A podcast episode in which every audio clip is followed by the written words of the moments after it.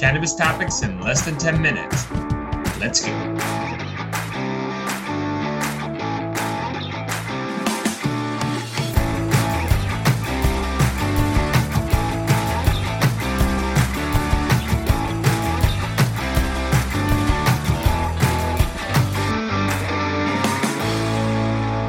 What's up, guys? Welcome back to another episode of The Dime. I'm Brian Fields, and with me, as always, is Kellen Finney. And this week, we've got a very special guest, Charlie Bachtell, founder and C E O of Cresco Labs. Charlie, thanks for taking the time. How are you doing today? I'm I'm doing well today. Thanks uh, thanks for having me. Excited to be here. Kind of taking it one step further from an infrastructure standpoint, we've seen the emphasis on wholesale and then a focus on retail. Does the data align and give you, let's say, visibility into trends kind of before they happen?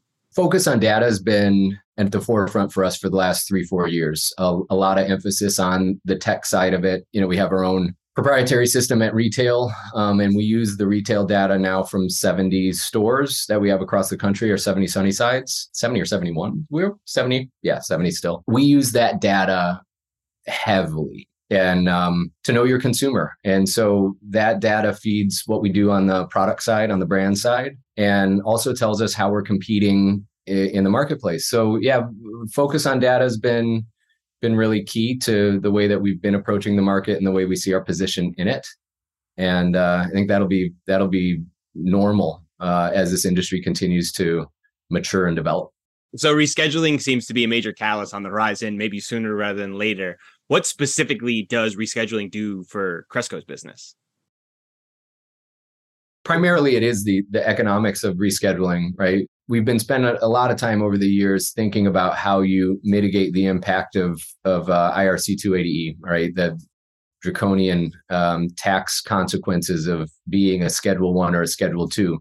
And I can tell you, I, I don't know that if I go back three years, two years, I don't think getting it rescheduled was the was the clearest path to mitigating the impact of two eighty E.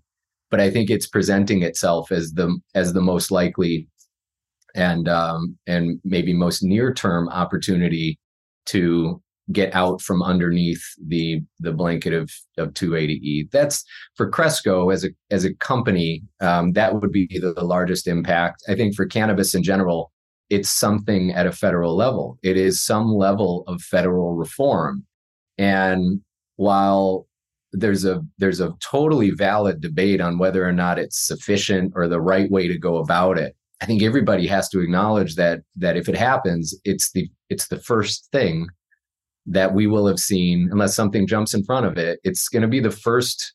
It's the first example of federal reform that that we've seen in in uh, generations, and that's big. Uh, and and usually, uh, I, I don't put it this way. I don't think it'll be the last. Right? It allows for research to be done at a incredibly, like, infinitely simpler way of of getting research done on it. And data is helpful, as helpful as it is for me in running my business. Data is helpful for legislators to make uh, decisions also. So I think the impact, the longer term impact of rescheduling is it's, it puts you on a path to broader federal reforms. And in the long term, the economic impact of that will dwarf the impact of two eighty E relief. But in the immediate uh, sense, two eighty E relief will be very, very welcomed and impactful. I read you reference twenty twenty-three is the year of the core strategy.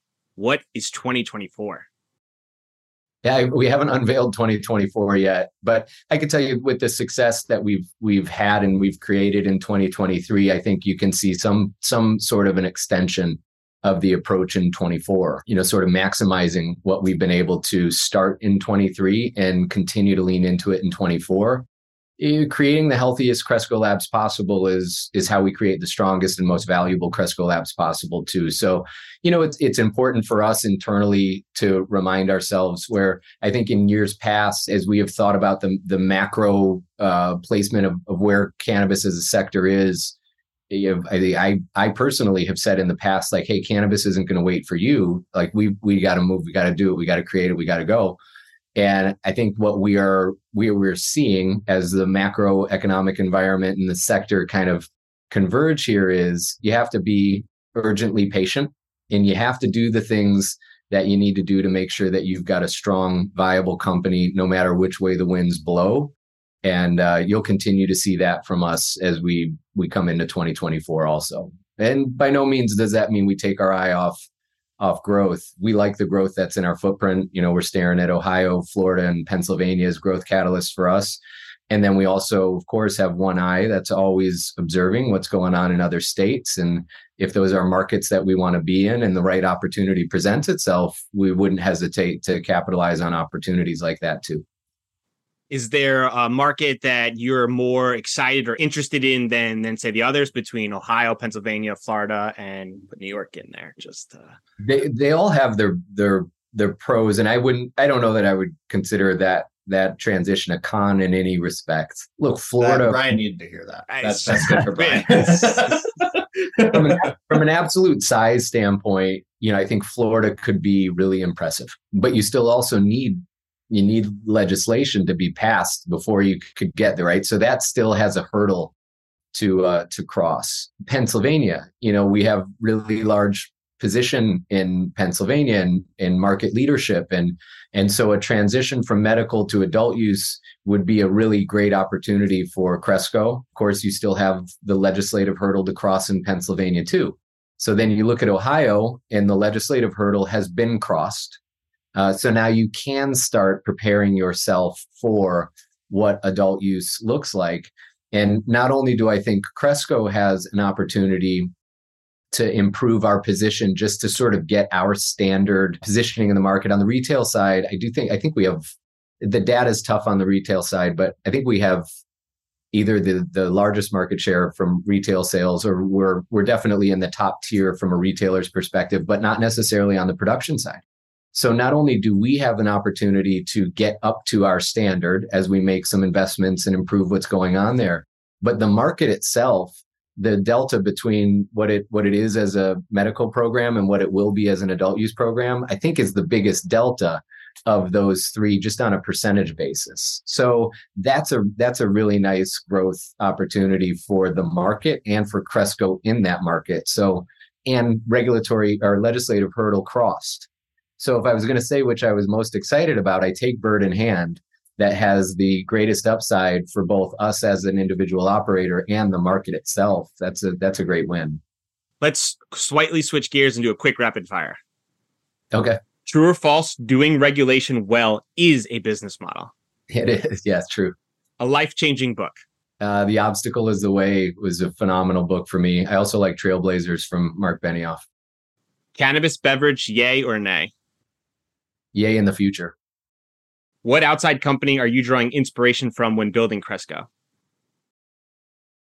Oh, great question. I, I, I maybe I have to give it to Salesforce uh, again, it, based on their their philosophy that corporations can be the the largest uh, positive change agent if they want to be. Under the radar state you think most are sleeping on? Good question. Uh, I don't know if anybody's sleeping on Ohio anymore. So that would have been my answer two months ago. Maybe what happened? Florida? Yeah. Wow. It could be really, really big. Its numbers look massive. What happens first? Bears win the Super Bowl or cannabis is federally legalized? Jeez, cannabis gets federally legalized. Dream smoking session, three people dead or alive. Look, I would throw I would throw Bob in there. Marley, um, I would throw Bob Marley in there. I'd love to smoke a joint with uh, uh, Representative Dave Joyce. I think that would be that'd be super interesting. And then, interesting enough, uh, you know, my stepdad uh, will always be in that circle. Most bullish product category growth over the next five years. Over the next five years, well, a lot depends on what happens with the regulatory structure that takes shape. But, uh, you know, hard to bet against flower. But I think uh, uh, vape is a is a much more palatable, easy, scalable, easier, less intimidating entry point to for the next consumer who's coming into the cannabis space. An aspect about your business that you were personally skeptical of that has grown faster and better than you anticipated. Possibly the retail side. What aspect of your business keeps you up at night? All of it. A message to retail investors that have been burned in the past. Oh, it's got to be a long-term investment. When regulatory or legislative change is needed, you've got to be willing to stick it out. This is not a get-rich-quick uh, opportunity. If you could put anything on a billboard, metaphorically speaking, to get a message to billions of people, it could be an image, quote, word, or something that inspired you. What's the first thing that comes to mind? First thing that comes to mind is the obstacle is the way. What is one fact about the cannabis industry that would shock or surprise people in the industry? two eighty E. Five years from now, what has your team accomplished? The team has has fulfilled the vision of Cresco. Vision was to be the most important company in cannabis. And I, I think we will, five years from now, you'll be looking at Cresco going, that was the most important company in cannabis. When you got started in the cannabis space, what did you get right? And most importantly, what did you get wrong? Uh, what did I get right is that uh, responsible plus respectable is how you get to robust.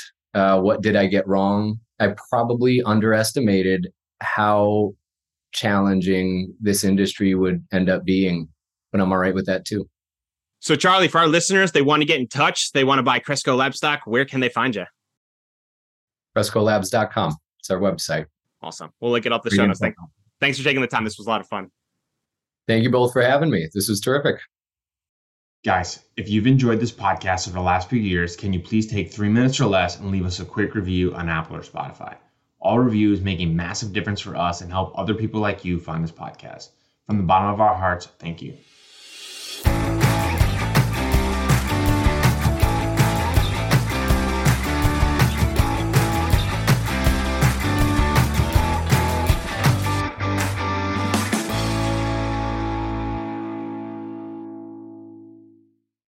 Thanks for listening to today's show. To check out more great cannabis podcasts, go to pod conx dot com. Here's a preview of one of our other shows.